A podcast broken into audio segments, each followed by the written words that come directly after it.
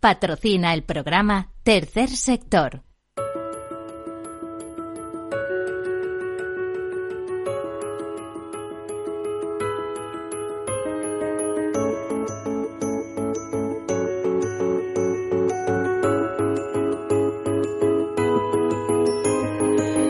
Tercer Sector, un espacio para la economía social. Un programa dirigido por Miguel Benito. Hola, buenas, bienvenidos, bienvenidos a este programa, a este programa de tercer sector, tercer sector que hay que explicar muchas veces porque no sabe todo el mundo exactamente lo que es y tercer sector eh, se lo define así escuetamente, es un sector que no es público, que es un sector privado, que incluso genera beneficios, son entidades que generan beneficios, pero esos beneficios se reinvierten en el fondo fundacional para lo que fueron constituidas, con lo cual, bueno, esas entidades pueden tener reservas ¿eh? o pueden tener eh, unos beneficios que se reinvierten, con lo cual son entidades no lucrativas, podemos decir, ¿eh?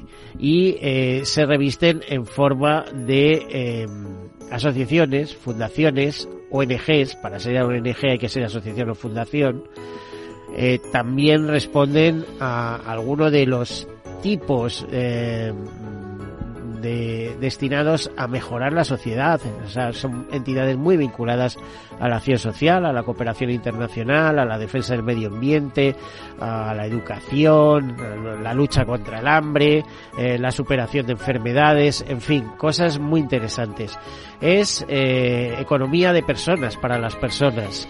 Es un sector muy amplio, no abarca solo esas asociaciones y fundaciones que decíamos, porque eh, eso más bien, eh, que en definitiva sería ONG, se conoce como tercer sector social, pero el tercer sector social, perdón, el tercer sector también son cooperativas, mutuas, mutualidades, otras formas de asociacionismo laboral es eh, la solidaridad mercantilmente organizada para ser eficaces en los fines, en los temas, en los objetivos que quieren, eh, que se deben acometer.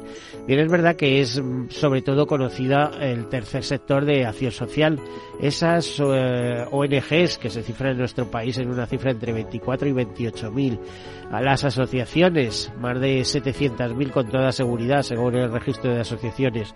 O las fundaciones, sobre las 10.000, aunque la Asociación Española de fundaciones siempre nos habla de unas 6.000 activas.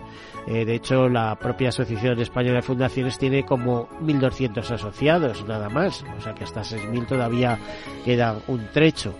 Cuando hablamos de eh, mundo empresarial, hablamos de CEPES, de la Confederación Española de Empresas de Economía Social, que agrupa más de 40.000 empresas, por ejemplo, una vicepresidencia la ocupan las mutualidades precisamente, y eh, que dan trabajo a 2,5 millones de personas, 13 millones de personas en toda Europa.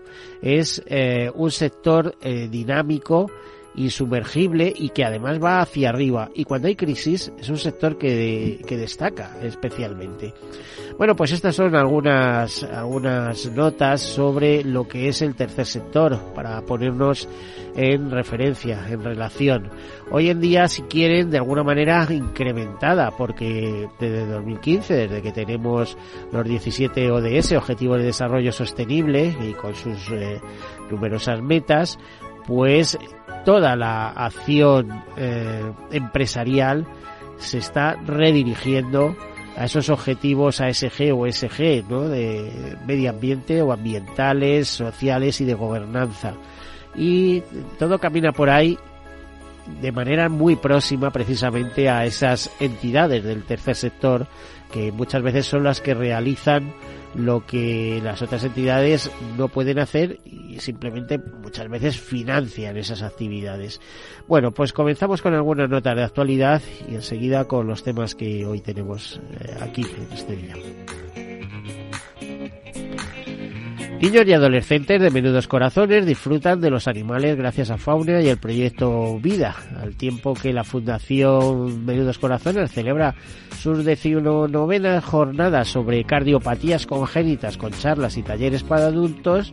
Proyecto Más Vida, con la colaboración de Fauna y Parques Reunidos, organiza una divertida actividad en Fauna para niños, niñas y adolescentes con cardiopatías Esto se ha venido celebrando en estos últimos días.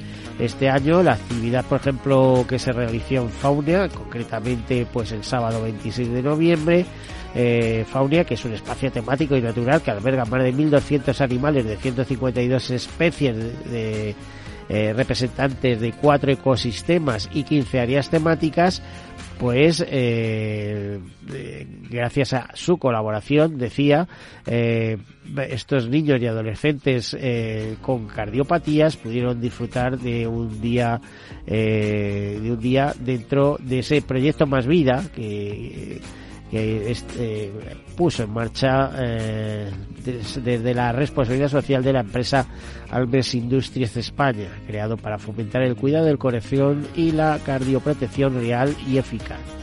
Eh, también contarles que Sanitas planta más de mil árboles en el bosque de los zaragozanos como legado de su programa Hilti Cities, la compañía especialista en Hill, eh, Cities, eh, la compañía especialista en salud en colaboración con el Ayuntamiento de Zaragoza y Ecodes, plantó más de 10 especies vegetales autóctonas que absorberán más de 160 toneladas de CO2.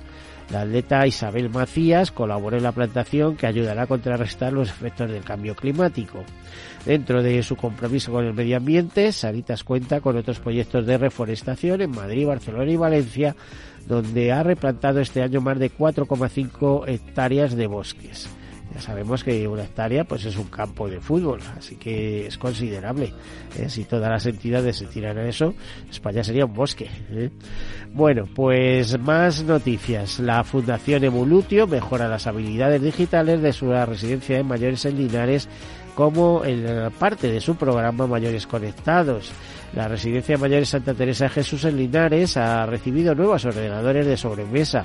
Los empleados de Volutio ayudarán a los ancianos a usar la tecnología y a digitalizarse.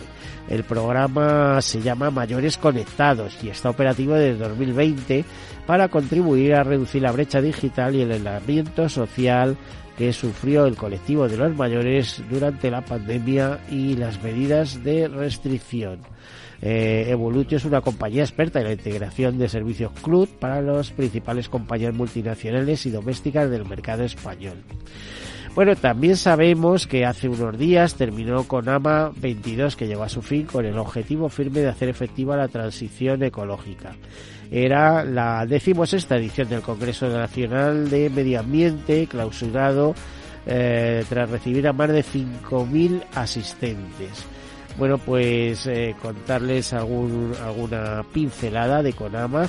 Por ejemplo, en la clausura, el secretario de Estado de Medio Ambiente, Hugo Morán Fernández, en representación del Ministerio para la Transición Ecológica y el Reto Demográfico, eh, comentó que España es el segundo país más preocupado por la emergencia climática por detrás de Italia y el 80% la considera de gravedad extrema por encima del COVID-19. Debe ser porque lo sufrimos, porque ya hemos visto lo que suponen sobre todo las olas de calor. Bueno, pues el secretario de Estado también comentó que entre los mayores que las mayores intranquilidades de los españoles está la contaminación del agua, el cambio climático y los incendios forestales.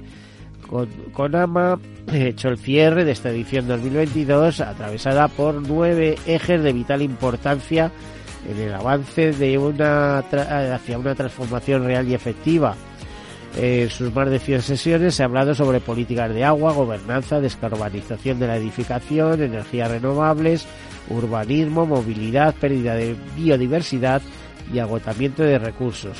También de educación y comunicación ambiental fundamentales para divulgar y concienciar a la población.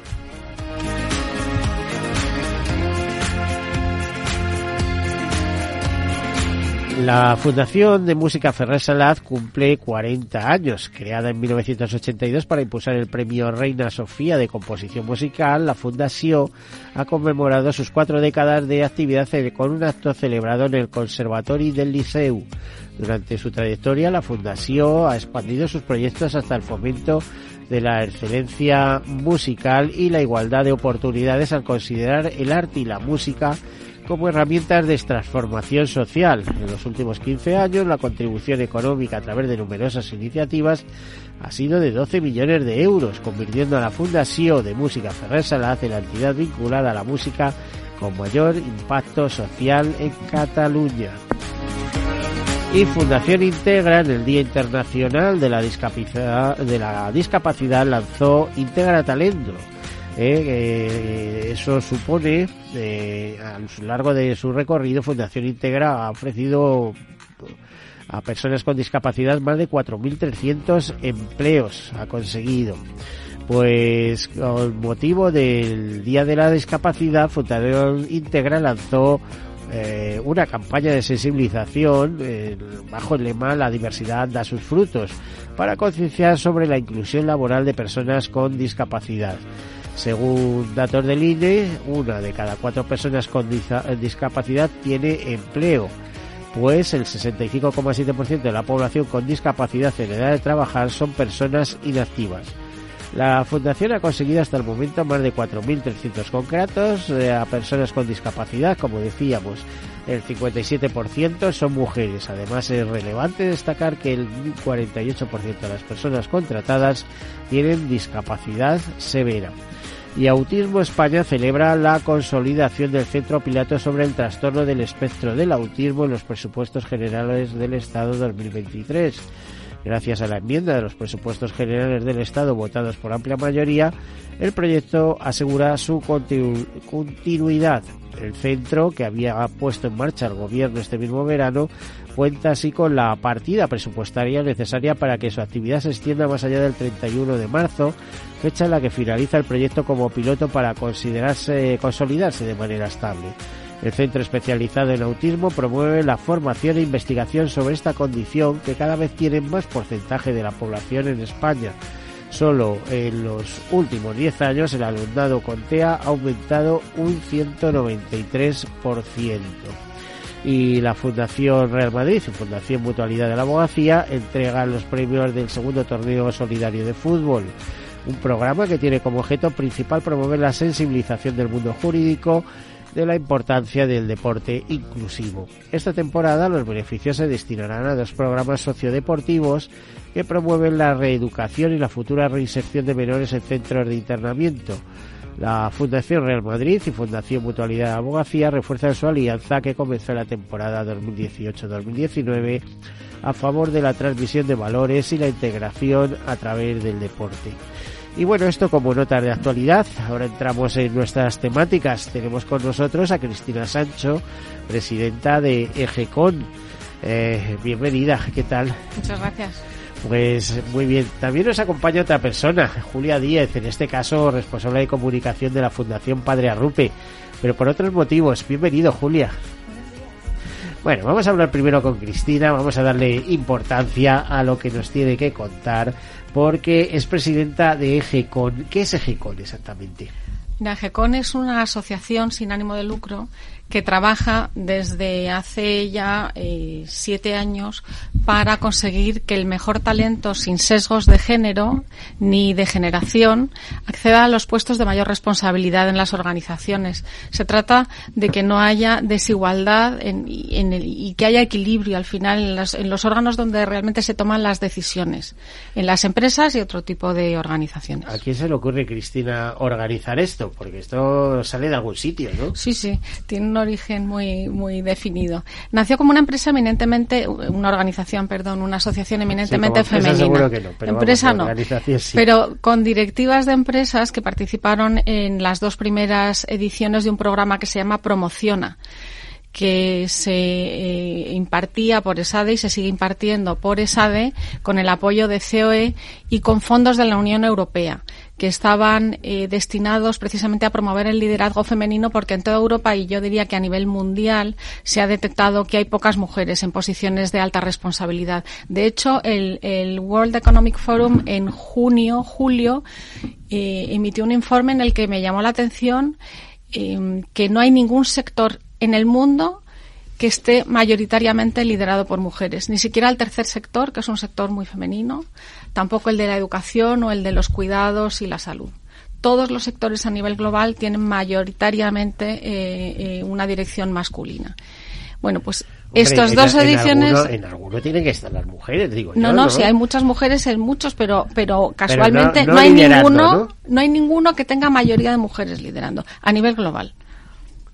Es curioso porque, por ejemplo, medicina, educación, eh, hoy en día comunicación y, como decías, este sector tiene una presencia femenina eh, bueno, mayoritaria, diría, ¿no? Sí, pero la dirección la llevan los hombres. ¿Tú crees? No, no, es que no lo digo yo, lo dice el, World Economic Forum, lo dice Global Compact, lo dicen todas las grandes organizaciones internacionales. el liderazgo es eminentemente masculino. En el caso del tercer sector, la diferencia es pequeña, pero sigue siendo masculino. Bueno, a mí me encanta, ¿eh? Yo he tenido madre, tengo hija, tengo nieta, en fin, el mundo, y, y, creo, soy de los que creo que el mundo es vuestro, porque habéis cogido velocidad y entonces eso, pero queda mucho por luchar. ¿no? 132 años, está calculado, el tiempo que nos queda para alcanzar el equilibrio en los órganos de dirección de las empresas. Bueno, en algunos países te diría que os quedan 500 o 1000, ¿no? Sí, bueno, siempre se hace un promedio, pero vamos, a nivel global 132 años. Pero bueno, aquí en Occidente creo que será un poco menos, ¿no? No, no bueno, estamos mejor, pero luego hay países de eh, países en desarrollo donde tienen tasas importantes de, de liderazgo femenino. Yo creo que Julia tiene algún ejemplo que puede darnos. Julia, bueno, Julia, venías a hablarnos de otra cosa, ¿no? Porque como representante de la Fundación Padre Arrupe, pero en esto no te puedes aguantar, ¿no? Sí, esto es algo que, bueno, pues como mujer me toca de cerca, ¿no? Y nosotros que trabajamos en El Salvador, en El Salvador se ve esa, esa diferencia entre hombres y mujeres y es algo que nosotros también desde el colegio que, que gestionamos y, que llevamos 30 años brindando educación en El Salvador, es una de las cosas que hacemos mucho, mucho hincapié en esa educación en género, pero basada en la igualdad de, oportunidades, en la igualdad de, derechos, de oportunidades, porque al final la educación es lo que nos permite eh, realmente tener las mismas posibilidades que los hombres para ser directivos, ¿no? Totalmente. Bueno, de hecho, eh, EGECON trabaja una cosa que no he dicho al principio y me parece importante es que eh, CON se diferencia de otras asociaciones de directivas y empresarias en que eh, es, aunque se originó como una asociación eminentemente femenina, con esas dos primeras promociones del programa de liderazgo femenino de SADE, eh, incorporó hombres a partir de un determinado momento. O sea, tenemos socios hombres y mujeres porque pensamos que esta conversación la tenemos que tener entre todos, que si queremos una sociedad diversa tenemos que, que ser una asociación diversa y, no podemos tener exclusivamente el punto de vista femenino en, en la solución de todos estos problemas que nos interesan a todos y al final es un factor de competitividad y de sostenibilidad de las empresas. Ya no es un tema de justicia social, que también es un tema de competitividad y de resultados ni de resultados financieros. ¿Pero te parece que 132 años son muchos años? Muchos, muchos años, sí. Por eso tenemos que trabajar para que sean menos. 123, 132. 132 es el cálculo. Pero la pandemia ha empeorado eso. La inteligencia artificial a veces falla, ¿no? Bueno, esperemos que falle, pero vamos, eh, yo a las pruebas me remito. No, no es una opinión personal, son, son datos e informes a nivel global y a nivel eh, nacional. Una cosa que, es esperanzador, iba a decir, es que soy muy activistas. Imagino que GECON está en esa línea de... Somos muy activistas y muy activos porque somos 1.400, casi 1.400 socios, tenemos una tasa de crecimiento cercana al 40% anual. Eh, esta asociación ha tenido un, éxito brutal, entre otras cosas, y yo creo que gracias al entusiasmo y al compromiso de sus socios, que son todos directivos, directivas, consejeros y consejeras de empresas grandes y pequeñas, pero con más de 15 años de trayectoria profesional. Eso le da pues una experiencia a, a esa gasolina que tenemos en EGECON, que son sus socios, eh, que, bueno, nos ha permitido desplegar una cantidad de programas que si nos da tiempo repasaremos. Bueno, sí, eh, empieza a contar. Sobre todo, hay una cosa que, me gustaría hablar. Hay unos premios GECON, ¿no? Sí, los acabamos de entregar hace un mes. Eh, ¿Qué edición hace en este caso? La sexta edición. La sexta. Bueno, ¿cuándo nace GECON? ¿En, en, el tiempo? Pues en, el año? 2015, si no me equivoco. Eh, 2015, sí. ¿Tú qué tienes que ver en ese nacimiento? Poco, porque yo no soy socia fundadora. Eh, yo hice promoción al programa este eh, en el año 2000, finales de 2016, en la tercera edición, y entonces me incorporé a GECON cuando terminé el programa. Pero ahora lo, lo presides, ¿no? Ahora la presido, sí. Bueno, he tenido el, privilegio de, ser elegida por mis compañeros como presidenta de la asociación. Bueno, pues es un cargo temporal. Sucede una gran presidenta que es Nerea Torres, que es CEO de Siemens eh, Logistics y que ha sido presidenta desde la fundación hasta que se hizo la transición de la presidencia este año. Eh, ¿Y tú, eh, empresarialmente, a quién representas? Yo soy directora de Asuntos Corporativos de La Ley, que es una empresa que hasta ahora se ha llamado Walters Kluwer Legal and Regulatory, pero mañana eh, se cierra nuestra compra por parte del grupo Carnov, un grupo cotizado en la bolsa de Estocolmo, y seguimos llamándonos la ley, que era nuestro nombre antes de ser parte de Walters Kluwer. Estamos dedicados al mundo de la, del derecho, de la justicia y tenemos, bueno, pues soluciones de, de, de información, contenidos y soluciones de software para profesionales. Y además presido la Fundación Corporativa, que está muy enfocada al mundo de la justicia y que trabaja por acercar la justicia a la, a la sociedad. Pues ya estás bien entretenida, ¿eh? presidenta de GECO, más la ley, más la fundación, etcétera. ¿eh? ¿Te, sobran, ¿Te sobran horas? Bueno, pero yo siempre pienso que cuando tengas algo que hacer, encárgaselo a alguien ocupado. Cuanto más ocupado estás, más cosas, más chispas le sacas a la vida. No, no yo hace muchos años entrevisté a un mediador de seguros que tenía ciertas enfermedades, tal, y me decía el hombre, yo prefiero estar ocupado que preocupado. ¿eh? Pues también es una clave. es una manera de verlo. sí, es una manera de ir eh, viviendo tu tiempo de vida, digamos, sí. ese tiempo que parece que tenemos pautado de alguna manera. Bueno, cuéntame, esa sexta edición de premios, ¿a quién habéis premiado pues y por qué? Eh, a ver, eh, oye, nos ha llamado la atención este por este tema o por este otro. Son unos premios que se han ido consolidando, la verdad es que eh, con, bueno, con mucho respaldo también institucional, la, Su Majestad la Reina ha, ha sido la presidenta de honor este año, hemos contado este año con, con la ministra de Economía, Nadia Calviño, también en la, en la entrega de premios. Hemos premiado, tenemos cuatro grandes categorías, que son gran empresa, pyme, eh, startup, luego tenemos una mención de honor y, perdón, a instituciones y una mención de honor que este año ha ido a la CEO de It Will Be, Arancha Martínez, que fue premio Princesa de Girona hace cuatro años y que tiene un proyecto maravilloso. Es una líder nata y tiene un proyecto maravilloso de, de apoyo a colectivos desfavorecidos en la India, pero un proyecto basado en la tecnología. O sea, mezcla innovación con, con apoyo eh, básicamente a los niños, pero también a las mujeres de la India, a las que dota de, primero, de identidad, porque un gran problema que tienen eh, los niños de la calle y, y, las mujeres en peor situación es que eh, a veces carecen hasta de, de, nombre, no están registrados en ningún sitio. Y esta eh, organización no gubernamental pues les presta esa, primero esa localización, esa identidad, y luego les apoya en temas de educación, de, hasta de alimentos, en fin, un proyecto eh, brutal y hemos premiado con mención de honor a, Arancha. Pero vamos, las empresas que han sido premiadas este año, gran empresa ha sido Danone, eh, Isios Capital en mediana empresa, Usincro en startup y en instituciones eh, Fundación Diversidad. Todas estas organizaciones, cada uno en su sector, trabajan activamente y además con datos, porque hacemos una auditoría muy completa de las candidaturas, porque haya mayor diversidad en las posiciones a las que nosotros nos dirigimos, que son de alta responsabilidad, posiciones de dirección y consejos de administración. Y EGECON eh, va a seguir creciendo y va a ser cada vez más conocida en las organizaciones empresariales, etcétera, aunque vuestros socios provienen de todo tipo de, sí, sí.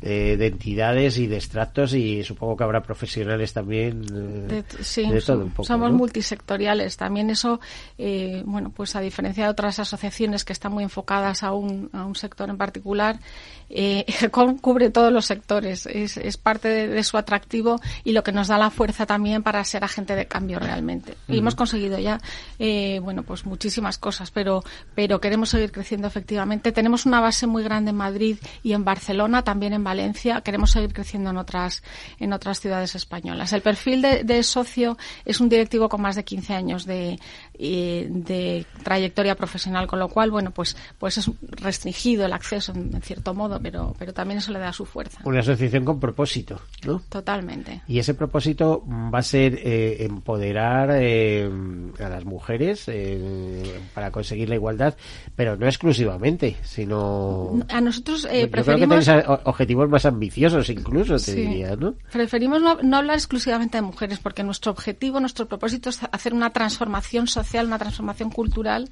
que permita que a posiciones de alta responsabilidad acceda el mejor talento sin sesgos, ni de género ni de generación. Es decir, también trabajamos por el talento senior. Hay personas que se ven discriminadas no solo por ser mujeres, sino también por ser mayores. Uno de nuestros premios EGECON hace unos años hablaba Margarita Salas de ese hecho en su vida, eh, que cuando era joven era discriminada en el entorno científico por ser mujer y cuando ha sido mayor pues también se sentía algo desplazada en la comunidad científica por, por ese hecho, por el hecho de ser mayor. Trabajamos contra esos dos sesgos y para procurar que el mejor talento sin sesgos acceda a esas posiciones de mando. Y hablando de eso, en eso tiene que ver mucho la educación. Así que le vamos a preguntar a Julia Díez, que es eh, responsable de comunicación de la Fundación Padre Arrupe, ¿qué tienen que ver ellos como la comunicación, eh, perdón, con la educación como tal fundación? De entrada, ¿qué es la Fundación Padre Arrupe? Bueno, pues la Fundación Padre Arrupe eh, nace para dar educación, únicamente educación. Nosotros nacemos con un colegio en El Salvador, porque nosotros trabajamos en, El Salvador, eh, con 100 estudiantes. A día de hoy tenemos, eh, vamos a abrir en enero el nuevo curso escolar con 1.800 estudiantes. Este año damos un salto además muy grande, vamos a crecer en, de un curso a otro en 400 estudiantes. Para que os hagáis una idea, 400 estudiantes es la media de un colegio en la Comunidad de Madrid. ¿En qué año fue, eh, Julia? ¿En qué año eh, pusisteis en marcha ese colegio? En 1992 comienza la, la fundación. Con la, la, pregunta no es gratuita, es eh, para seguir a continuación, porque yo sé que tenéis ya licenciados, gente maravillosa, profesionales que, que están en El Salvador, en toda América Latina, en Estados Unidos, incluso alguno habrá en España ejerciendo y además con un hermosísimo recuerdo a, la ayuda que prestasteis, ¿no? Que, pudieron estudiar gracias a, esa fundación, a Fundación Padre Arrupe. Eso es, ya hay más de, de 2.000 ingresados, como se dice en El Salvador, estas personas que ya están graduadas, graduadas no solo del colegio, nosotros somos colegio español, ofrecemos esa doble educación, ese doble bachillerato, tanto salvadoreño como español. Estas personas, el 100% de nuestros estudiantes acceden a la universidad, y, digo personas porque son hombres y mujeres. Además, nosotros no solo educamos en, conocimientos, educamos también en valores, ya que nuestro, nuestro interés es formar hombres y personas para los demás. Eh, y todas estas personas han terminado la carrera, más de 2.000 ingresados, como, como os comento, eh, han estudiado por todo, por todo el mundo. Gracias a la excelencia educativa que ofrecemos en el, en el colegio, acceden a becas estudiantiles por todo el mundo y además ganan medallas en Olimpiadas, tenemos más de 40, más de 40 medallas registradas desde el 2012 que tenemos registro. No sabemos si, si anteriormente, oye, algún otro estudiante hubiese destacado. Julia, ¿y cómo se financia todo esto? Bueno, esta fundación. Porque ese es el gran proyecto de vuestra fundación, ¿no? La formación en El Salvador claro. a través de ese colegio. Así comenzamos, con un, con un colegio. En el 2008 nos dimos cuenta de que nuestros estudiantes no veían bien la pizarra, que tenían problemas de audición, y con ese motivo empezamos una pequeña clínica. Pero una pequeña clínica que enseguida, en menos de dos años, acabó siendo una clínica asistencial, una clínica de día con servicios ambulatorios. Hoy en día, nació en el 2008, hoy en día ya tiene 29 especialidades médicas. Eh, ofrecemos eh, atención gratuita a estudiantes y a profesores, pero ofrecemos eh, sanidad a más de 60.000 personas del municipio de Soyapango, que es donde trabajamos en El Salvador.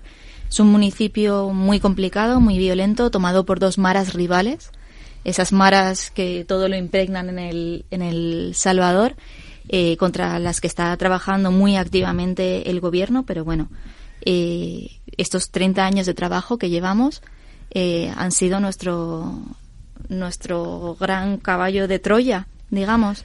Ese, ese enemigo invisible y visible al, al que vencer a través de la educación y la salud. Claro, y la siguiente pregunta, pero que es inevitable, ¿cómo conseguís financiaros para eso? Porque claro, hay que poner un colegio en marcha, hay que pagar clases, hay que pagar de todo y no sé si los alumnos harán aportaciones, pero que serán muy poquitas o en función de sus de sus posibilidades. claro, todos los estudiantes son becados y además eh, la clínica ofrece servicios médicos a precios reducidos. La clínica sí que tiene algún beneficio empresarial que se revierte en el colegio, pero al final la clínica, o sea, el colegio de lo que se financia es de la buena voluntad de las personas y de las empresas, de un montón de, de personas, de socios, de, de padrinos, de, de donantes, eh, la mayoría de ellos anónimos, que aportan lo que, lo que pueden, tanto en España como en El Salvador, también de la responsabilidad social corporativa de, de empresas. Y luego anualmente, llevamos ya 25 años organizando un concierto benéfico de Navidad. Un concierto precioso eh, que realizamos el, este 10 de diciembre en el Auditorio Nacional de, Música de Madrid, eh, por la mañana, a las once y media de la mañana, ya que es un concierto intergeneracional que queremos que sea para las familias y que reúna a los niños, a los padres y a los abuelos, porque además llevamos 25 años y ya tenemos esa, esa estampa bonita de las, de las señoras que llevan a sus hijos y a sus nietos a ese concierto de la, de la Fundación Padre Arrupe. Bueno, estoy viendo el programa y es una auténtica maravilla, es una fiesta de Navidad auténtica, ¿no? Bueno, el programa es eh, de, de, excelencia, vamos a tocar grandes eh, canciones, además que todo el mundo conocemos, es un, es un programa para melómanos, pero también para, para cualquiera, porque tocamos desde Avatar o Polar Express, que son canciones que conocen hoy en día nuestros, nuestros niños, eh, vals como el de la Bella Durmiente, que bueno, pues quien no ha visto la, esa película de Disney, ¿no? Y quien no lo tiene en la cabeza y lo tararea, o ya diferentes eh, canciones un poco más navideñas, incluso vamos a estar eh, cantando y dando palmas al son de diferentes villancicos tradicionales, ¿no? Porque al final es... Eh, ¿Normalmente se llena? ¿Hay siempre alguna plaza de última hora que pueda llegar allí o, o antes de eh, de, esa, de ese momento del concierto está todo vendido? Pues mira, me encantaría decirte que no cabe un alfiler. me encantaría. Pero la realidad es que eh, cada año es más difícil llenar el Auditorio Nacional. Eso, Son este año no va a ser así porque Egecon, ¿verdad? Eh, Cristina, eh, eso te iba a decir, ¿eh? te tomo la palabra, ¿eh, Cristina? A 14.000 socios puede hacer... 14.000 o 1.400. Perdón, 1.400. 1.400 directivos que luego replicarán para llegar a esas 14.000. Contar con ellos. Unos 10. en fin, eh, es curioso, te, te, llama la atención este tema. Es verdad que yo conozco la Fundación eh, Padre Arrupe, además, eh, por la sobrina del fundador, ¿no? Que era un, un, padre o un, el padre Juan Ricardo Salazar Simpson. Etcétera. Y son ya muchos años. Este programa tiene nueve años de vida, tantos como la radio, pues es muchos años. Y es verdad que Mm, por eso de que mm, en su momento lo explicasteis de manera eh, muy clara y demás, os tengo un cariño especial. O sea, es decir, eh, todos los años de alguna manera intentamos colar el, poder hablar del concierto y eso, pero, jolín, es una labor en un país tan conflictivo, tan problemático, el conseguir educar a la gente. Imagino que para eh, las familias que consiguen tener un hijo en ese colegio o toda la familia, pero vamos, eso es una satisfacción tremenda, ¿no? Bueno, les cambia la vida porque estos estudiantes al acceder a la universidad acceden a trabajos dignos y luego ellos son motor de cambio de la sociedad. Ellos sacan a sus familias de la, de la pobreza y luego ellos mismos son los que becan a otros estudiantes para reinvertir y conseguir sacar a, otro, a otra persona más. Vamos a hacer una breve pausa ¿eh? para cambiar un poco y enseguida continuamos. Hasta ahora.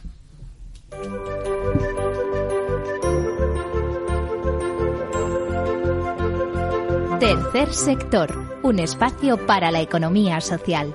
Un programa dirigido por Miguel Benito.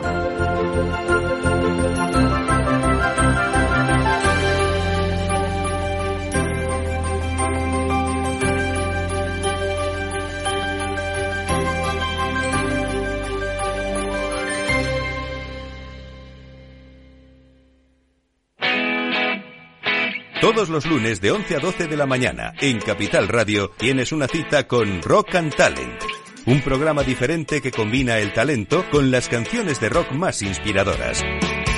De la mano de Paloma Orozco conocerás gente emprendedora, las startups más novedosas y las ideas más originales del mundo de la gestión. Rock and Talent. Los lunes nunca fueron tan sorprendentes.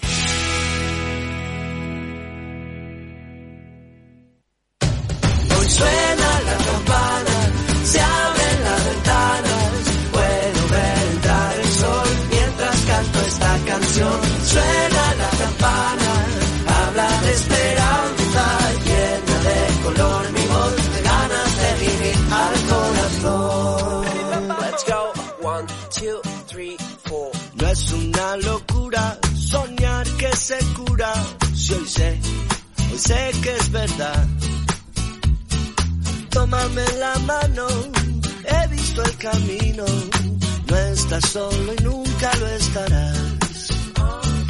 Somos muchos, cada vez somos más. Juntos venceremos y te tocará cantar. Hoy suena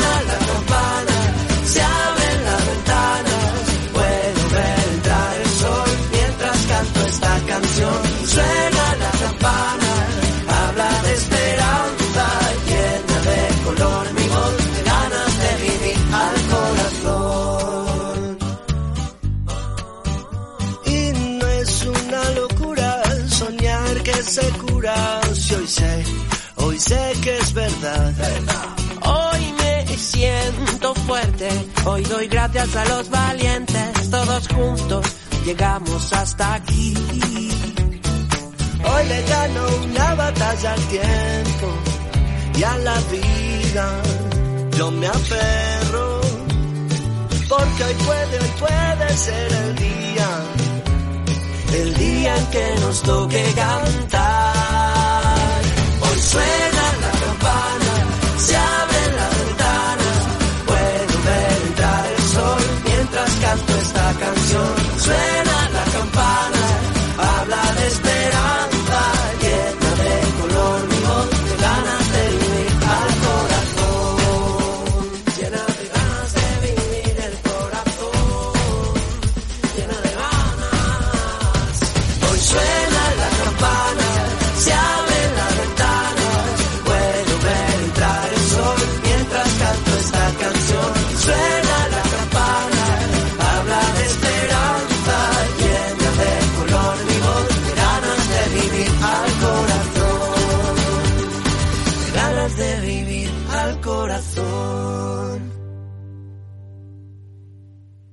Tercer sector, un espacio para la economía social. Un programa dirigido por Miguel Benito.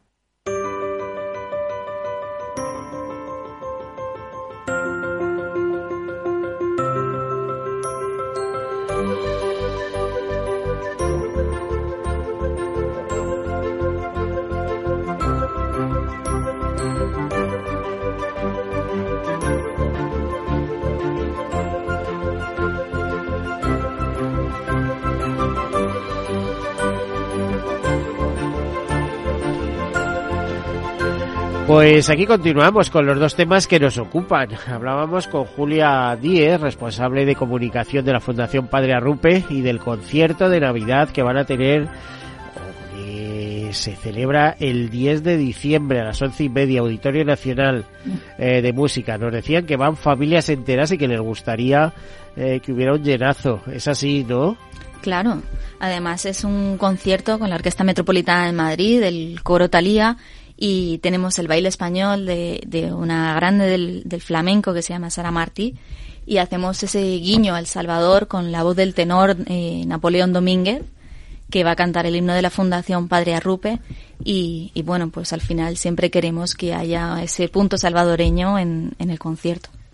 ¿Qué significa ese concierto en, en el presupuesto anual del colegio? Bueno, pues de colegio ese... fundación, porque ese concierto nos permite eh, continuar becando a niños y a niñas en el, en El Salvador. Eh, las becas que, que, nosotros, la educación que ofrecemos, eh, cuesta más o menos una media de 150 dólares mensuales y los niños, habitualmente las familias, no pueden pagar más que entre 20, 60 dólares.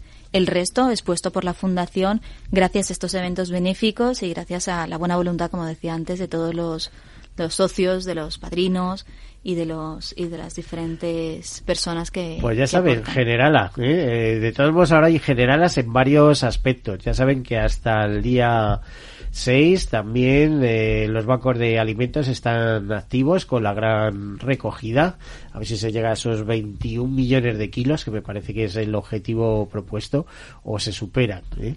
Aunque quizá eso hoy en día eh, se desvirtió un poco porque también hay donaciones económicas. Es decir eh, se han abierto unas cuentas para que quiera que, que envíe su dinero. Entonces eso no sé si habría que medirlo también en kilos o cómo iría.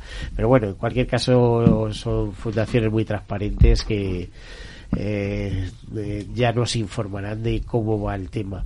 Seguíamos con Cristina Sancho, eh, Sancho, presidenta de EGECON y demás cosas. ¿eh? porque hablábamos de liderazgo femenino.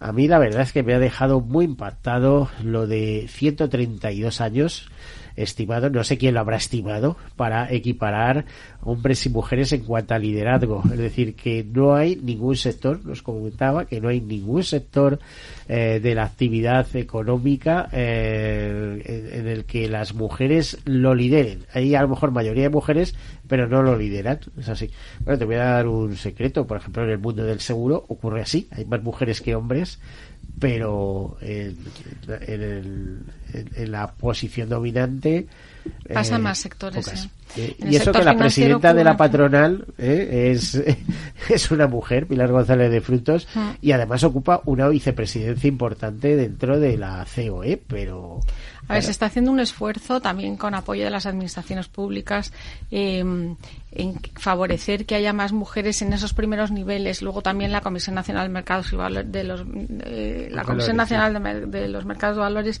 ha impuesto una cuota determinada a las empresas cotizadas de 40 mujeres en los consejos de administración, pero sigue faltando masa crítica de mandos intermedios que puedan acceder en su día a posiciones de dirección y de ahí dar el salto a los consejos de administración. O sea, establecer cuotas está bien, eh, yo creo que con carácter temporal está bien porque fuerza que haya más mujeres visibles y que no se desperdicie ese, talento que está en la empresa, que está en la sociedad, pero lo que falta eh, es que haya esa masa crítica de mujeres preparadas para eh, asumir posiciones de liderazgo. Si tú tienes una base muy amplia, por ejemplo, en el sector jurídico, la mayoría, que es del que yo provengo, la mayoría eh, de las estudiantes de, Derecho son mujeres, arrasan en las oposiciones, arrasan en los exámenes, pero conforme van avanzando en su carrera profesional se van quedando por el camino. Hay que detectar cuáles son esas barreras y contribuir a que no existan, pero, pero no por, no por eh, ayudar a las mujeres, sino porque es que no es económicamente eh, beneficioso perder todo ese talento Para que se sociedad, queda fuera. Sí se quedan por razones que podemos intuir, ¿no? Como la maternidad, etcétera. Sí, la maternidad incide mucho más en las mujeres que en los hombres. A veces es un freno, pero bueno, sí, porque son las mujeres las que se quedan cuidando en casa a los críos, ¿no? A ver, ha cambiado eh, muchísimo la cultura. Yo soy madre de tres hijos y tres eh, estudiantes universitarios. O sea, ellos siempre me dicen, mamá, ¿trabajas contra nosotros? Digo, no, yo trabajo por vosotros para que tengáis un mundo mucho más diverso, mucho más equitativo y que compitáis en igualdad de condiciones con vuestras compañeras que eh, no puede ser eh, que por el hecho de ser mujer tengan menos oportunidades, aunque formalmente no es así, la realidad es demoledora. Y bueno, hay, muchas maneras de, resolver esto, pero esa transformación cultural es en la que queremos incidir nosotros desde GECON. Mm, ¿Se está moviendo algo en el mundo de las empresas? Se está moviendo muchísimo. Hay un montón de iniciativas, yo te puedo hablar de las nuestras. Eh, tenemos programas para todos los gustos. Tenemos un programa muy bonito dos en realidad enfocados al mundo de las carreras STEM, que es no hay realmente, porque como igual que te hablaba que en el sector legal, en el sector jurídico hay muchas mujeres en la base y pocas en la dirección, en el sector STEM es todo lo contrario. Bueno, todo lo contrario no, es muy diferente. En la base hay muy pocas mujeres porque desde niñas las mujeres perciben que son menos aptas para estudiar asignaturas difíciles como matemáticas o física. De manera que desde niñas, desde los cinco años, ya ellas mismas se convencen de que no están capacitadas para ese tipo de estudios y no eligen carreras de ciencias. Ya las niñas que eligen carreras de ciencias son valientes y rompen estereotipos. Entonces, con esas alumnas de carreras de ciencias tenemos un programa que se llama STEM Mat es ella, eh, enfocado a carreras de a la carrera de matemáticas, pero también otras carreras STEM, para durante la carrera esas estudiantes de carreras científicas poner en su cabeza la eh, idea de que pueden ser en un momento líderes, que pueden ser directivas de sus organizaciones, porque las ingenieras y las matemáticas son muy buenas en lo que hacen, pero no tienen en mente un plan de desarrollo directivo. Y queremos sembrar esa semilla y lo hacemos a través de este programa. Y luego tenemos en paralelo un programa que se llama Impulso para ingenieras en primeros años de de ejercicio profesional con ese mismo objetivo, ayudar a esas profesionales de la ingeniería a, bueno, pues a través de solución de mentoring, de coaching, de sesiones formativas, inspirarlas para que se vean a sí mismas como, bueno, pues como potenciales eh, directivas de, de, las organizaciones para las que trabajan. Se ha dicho otro término, que las mujeres no se terminan de creer que ellas pueden llegar. Exacto, es así es así, pero vamos, si haces un test de sesgos inconscientes, yo lo he hecho. Yo pensaba que era una mujer mm, completamente feminista y, bueno, feminista en el sentido que creía en la igualdad, en la igualdad, en el acceso a cualquier oportunidad de tu vida. He ido a un colegio mixto cuando no había. Mi abuela ya fue a la universidad, no, no percibía esas desigualdades. Hice un test de sesgos inconscientes cuando hice el programa Promociona y yo me descubrí a mí misma con unos sesgos brutales, como tenemos todas. No lo sabemos, pero los tenemos ahí. Bueno, yo creo que esas barreras se tienen que romper, sobre todo por el bien de las generaciones que vienen empujando, ¿no? Absolutamente. Entonces, eh, será cuestión de regalar menos muñecas a las niñas y más cables y más ordenadores. si le gustan las muñecas, yo es que no soy partidaria tampoco de, de encarrilar a las niñas que, que, que, hagan lo que les guste, pero que en ningún caso eh, piensen que son menos que sus compañeros. Y eso es lo que me parece muy doloroso. Eh, y bueno, está científicamente demostrado. O sea que, insisto, no son, no son opiniones personales, están basadas en, informes científicos. ¿cómo, ¿Cómo crees que va a ir evolucionando todo esto? ¿Vamos a ir despacito? o va yo, yo veo que el movimiento es muy rápido. De hecho, eh, entrevistas que hice hace 15 años a, algunas personas, líderes de sociales, podríamos decir, en distintos aspectos, cuando les preguntabas sobre eh, qué característica reseñaría, por ejemplo, del, del, último siglo, de los últimos años del, del siglo XX, pues salían a relucir siempre dos cosas, eh, la revolución tecnológica y la revolución de la mujer. No sé si Sí, bueno, la incorporación de la mujer al mercado laboral ya a mediados del siglo pasado, después de las dos grandes guerras, fue eh, el gran hecho eh, del mercado laboral a nivel eh, global, por lo menos en Europa seguro. Y este es el siglo también de las mujeres en posiciones de, de dirección y del liderazgo femenino.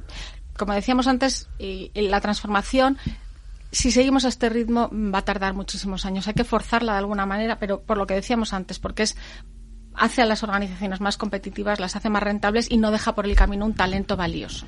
Eh, habrá que ayudarlas, como tú decías, pero claro, también hace falta formación. Ya sabemos que los cursos, los de alta dirección de las escuelas de ejecutivos y tal, eh, son muy caros. Mucho, muy caros. Muy, muy caros.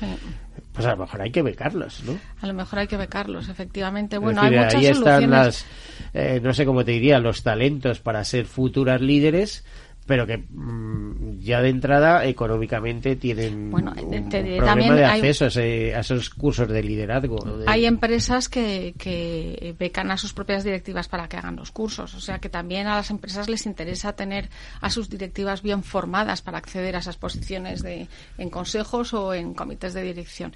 Nosotros en EGECON, que no somos un centro formativo, pero ayudamos a nuestras socias, eh, porque una de nuestras vías para, para que ese talento aflore también es dar visibilidad a nuestras y socios, eh, pero para que se, sean más visibles eh, cuando no tienen la costumbre a lo mejor pues de intervenir en redes sociales, de participar en programas de radio, de escribir tribunos de opinión en los medios de comunicación. Facilitamos que ese talento aflore y que se muevan, que hagan networking, que se hagan visibles. Eso yo creo que es una gran labor y además apoyamos con determinados programas que ya digo, no somos un centro de formación, pero tenemos muchos consejeros a nuestro alrededor que nos dan sesiones formativas también a través de grandes empresas, varias de las Big Four están entre nuestros, eh, entre las empresas que nos, que nos apoyan. Damos sesiones, por ejemplo, para enseñar a nuestras directivas a, bueno, en qué consiste participar en un consejo, cuáles son los riesgos que tiene, cuáles son los beneficios, cómo puedes aportar valor a un consejo de administración.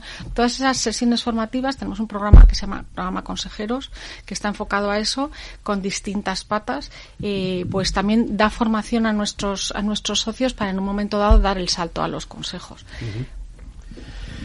Bueno, y las decisiones de que se incorporen o no se incorporen, más allá de las directrices que puede haber, que son de sus compañeros normalmente, ¿no? ¿A qué te refieres? Perdón, no entiendo. Eh, que se incorporen a los consejos, quiero decir. O sea, decir, eh, ¿por qué nombrar una consejera en vez de un consejero? Bueno, ahí es que esto estaríamos varios días hablando de este tema. Los consejos en general tienden a, reproducir eh, patrones o estereotipos. Los, los, presidentes de los consejos y, los consejeros en sí tienden a, preferir seleccionar personas que se les parezcan. Y está muy estudiado que el aportar diversos puntos de vista, diversas trayectorias, diversas escuelas, porque muchos vienen de una misma universidad. Entonces es bueno aportar puntos de vista de gente que viene de distintas universidades que ha pasado por distintos tipos de empresas y, bueno, que hay hombres y mujeres que tienen un punto de vista diferente en afrontar los problemas. Bueno, eso es tan claro como eh, lo de, fíjate, lo, veo, lo, voy a llevar a otro plano, no de los consejos, ¿no? Pero aportar la diversidad en la empresa, es decir, a, las personas con diversidad funcional, estas has escuchado que contaba una noticia de las dificultades que tienen para conseguir empleo, pues eh, al final aportan otro punto de vista a las empresas, otros enfoques eh, y al final son enriquecedores todos. Tenemos una relación muy buena con Fundación 11, que fue la Fundación 11 eh, fue una ganó el año pasado en la en la categoría de instituciones el premio GECON. hemos celebrado en su auditorio este año Em, los premios EGECON y a través del programa Inserta hacen una labor magnífica de, procurar eh, bueno pues mejorar el nivel de empleabilidad de personas con algún tipo o alguna capacidad eh, diferente. Yo creo que es súper importante que se tenga en cuenta el punto de vista. A mí me preocupa no solo eh, el de las personas con, algún tipo de, discapacidad o capacidad diferente, como se dice ahora, sino también personas de más edad a las que la brecha digital les está afectando muchísimo. Entonces, creo que hay que tener en mente a todas las personas a las que esta transformación que estamos sufriendo en la sociedad o beneficiándonos de ella no deje a nadie fuera. Es importantísimo incorporarlos a todos, porque todos los puntos de vista son importantes y, y todos los puntos de vista diferentes aportan valor. O sea que una decisión tomada entre personas que se parecen entre sí va a tener unos sesgos brutales. Mientras que si consigues que muchos puntos de vista distintos aporten ese nivel de creatividad a la toma de decisiones, va a mejorar naturalmente la innovación, va a mejorar el impacto que tenga esa decisión en la compañía y en la sociedad. Eh, Julia, te veo escuchar atentamente, Julia Díez de Fundación Padre Arrupe. Esto parece un, no sé cómo te diría, mm, lo veo en dos planos. Lo que se habla o lo que se cuece en una sociedad avanzada y si nos vamos a un país en vías de desarrollo, eh, cómo funcionaría el tema. Por ejemplo, en el caso de vuestro colegio, imagino que hay igualdad para niños, niñas, chicos, chicas, etcétera. eso ni se plantea, o sea, en un plano de igualdad desde el primer momento. ¿no? Sí, claro. Nosotros, de hecho, eh, trabajamos en educación y salud, pero la igualdad de género, igual que, el plano medioambiental, está incluido y es transversal en, en todo lo que hacemos. Nosotros desde, desde el colegio tenemos prácticamente 50%, 50 de profesores hombres y mujeres, prácticamente 50-50 de niños y niñas en el, colegio. Y sí que es verdad, la Fundación Salvadoreña tiene, tiene más hombres, sin embargo aquí en España somos todo mujeres. Por lo tanto, bueno, pues al final compensamos ese, ese punto de vista. Sí que es verdad que somos personas de, de planos diferentes, somos diversos y, bueno, tenemos ese... Oye, ¿y vosotros que viajáis frecuentemente a El Salvador para estar en contacto allí con vuestra fundación, etcétera, es decir, colegio, quiero decir, en este caso, eh, ¿cómo percibir la sociedad salvadoreña? Bueno, la sociedad eh, salvadoreña... En cuanto a hombres, mujeres. Eh, es una sociedad muy hay mucho más desfase, quiero decir, entre hombres, mujeres, en cuanto a cargos, etcétera. Sí, principalmente es mayoritariamente hombres. Es verdad que está cambiando la, la situación, sí que es verdad que se está trabajando en ello, pero sí que es probable que, que sea más eh, el hombre el que tiene ese rol dominante, eh, sobre todo en el área directiva. ¿Y eso cómo se arregla? A través de la educación. La educación. De la educación de calidad. Y, y, viéndose en el espejo de lo que hacen en otros países, claro, Sí que es verdad que la, eh, la, igual que en España, nosotros somos muy matriarcales lo que, lo que dice tu madre va a misa. Y siempre ha sido así. Lo único que sí que es verdad que cuando se sale del ámbito doméstico, tu madre pierde ese, ese papel dominante. Eh, en El Salvador, la, la madre es la persona que está que está presente siempre en la vida de, una persona, de un joven, porque muchas veces el padre está ausente, se ha ido a Estados Unidos, manda o no manda dinero en las remesas, eso varía. Pero sí que es verdad que el, el papel de la mujer en El Salvador es muy importante en cuanto a familia y está empezando a ser muy importante a, nivel laboral y a nivel, bueno, mano de obra, por supuesto, y, y empieza a serlo a nivel directivo gracias a, a colegios como el nuestro que brinda educación de alta calidad. Bueno, eh, veo que además en El Salvador, fíjate, antes cuando pensaban ir a algún país avanzado siempre Estados Unidos como horizonte pero yo creo que ahora cada vez hay más salvadoreños, hondureños en España, ¿no? Eh, el Salvador tiene a Estados Unidos y a, España como a papá y a mamá. Como referentes. Sí. Me, ha gustado eso. Esto sí que es una mujer conocedora del terreno, ¿no? Mm, bueno, al final eh, sí que es verdad que geográficamente tiene Estados Unidos mucho más cerca.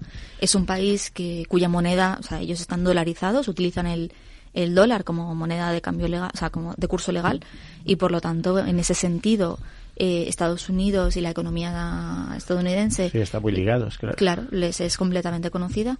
Sin embargo, a nivel idioma, a nivel cultura, a nivel eh, desarrollo, ¿no? Y, para desenvolverse, quizá la, la, sociedad española les sea mucho más cercana.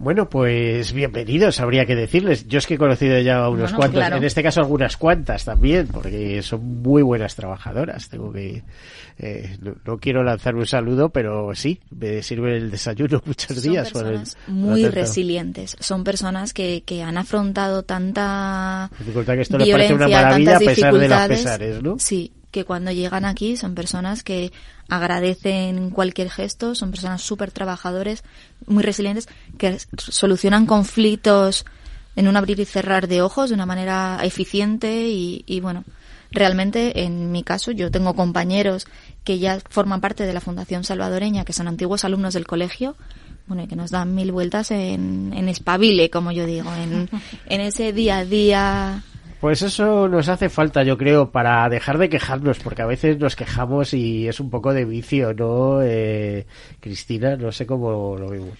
No en este caso, ¿eh? no digo de, hombres y mujeres, pero quiero decir, venga, chicos, eh, moveros. Es que la única manera de resolver los problemas es ser proactivos y, y remangarse. Nosotros en EGECON, y la verdad es que nuestro éxito se debe eh, a que, bueno, pues la mayor parte de los socios y, socias de, de GECON se remangan y sacan adelante proyectos. Tenemos 13 foros sectoriales activos, 11 comités eh, que son comisiones de trabajo de la Junta Directiva enfocadas a distintos temas y una cantidad de actividad que, que bueno, pues yo me cuesta retenerla en la cabeza porque eh, además es creciente. Entonces, el, el, hecho de remangarse y tirar para adelante en los distintos proyectos es lo que hace eh, evolucionar a la asociación y con ella a la sociedad, que es nuestro objetivo. Bueno, pues hasta aquí hemos llegado. Se nos acaba el tiempo. ¿eh? Ya sabéis que la radio está hecho de tiempo y al tiempo debemos confiar. Cristina Sánchez, presidenta de GECOM, muchísimas gracias por acompañarnos. Gracias Hasta la próxima. Julia Díaz, responsable de comunicación de la Fundación Padre Arrupe. Ha sido un placer estar contigo. Muchas gracias. No me queda nada más que decir que las entradas del concierto están a la venta en la web de la Fundación. Sí, y que el día 10, si no, en el auditorio. ¿eh? Sí, sí, queremos hacer llenar. concierto. Todos ustedes, desearles feliz semana. Hasta la próxima. Encajo las ideas, reflexión para mejorar. Ah, ah, ah. Antes de un gran impulso doy un paso pequeñito para atrás. Todo lo que no atendí vuelve siempre a resurgir. Pero sonreímos, vaya si vivimos todo lo que aprendimos. No le dedicaré más tiempo pues el mundo está lleno de mujeres y hombres buenos. Así que le canto a los coherentes, a los humildes que buscan la paz. A los seres sensibles que cuidan de otros seres y saben amar. A todos los que luchan por nuestros derechos miran a todo hombre igual. A quienes no me juzguen y quien esté dispuesto a compartir. A ti mi compañero que tienes alma pura que es tu corazón bondad. Respetas mi espacio vital, me escuchas bien atento y besas con cariño cada parte de mi cuerpo. Tienes en los ojos girasoles y cuando me miras soy la estrella que más brilla. Cuando ríes ilumina todo el techo, ya duermo tranquila, tanta calma dentro. Y tienes en los ojos girasoles y cuando me miras la que más brilla. Cuando ríe se ilumina todo el techo.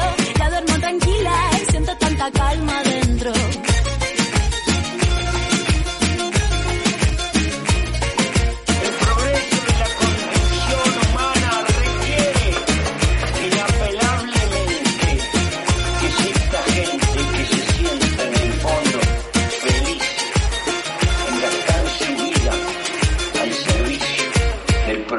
Humano. Caser Grupo Helvetia ha patrocinado el programa Tercer Sector. Esto te estás perdiendo si no escuchas a Rocío Arbiza en Mercado Abierto. Albert Triola, consejero delegado de Oracle. Yo suelo decir que la digitalización es el plan de pensiones de las compañías y las empresas, con lo cual eso va a llevar a que las compañías van a comprar más software. Mercado Abierto con Rocío Arbiza.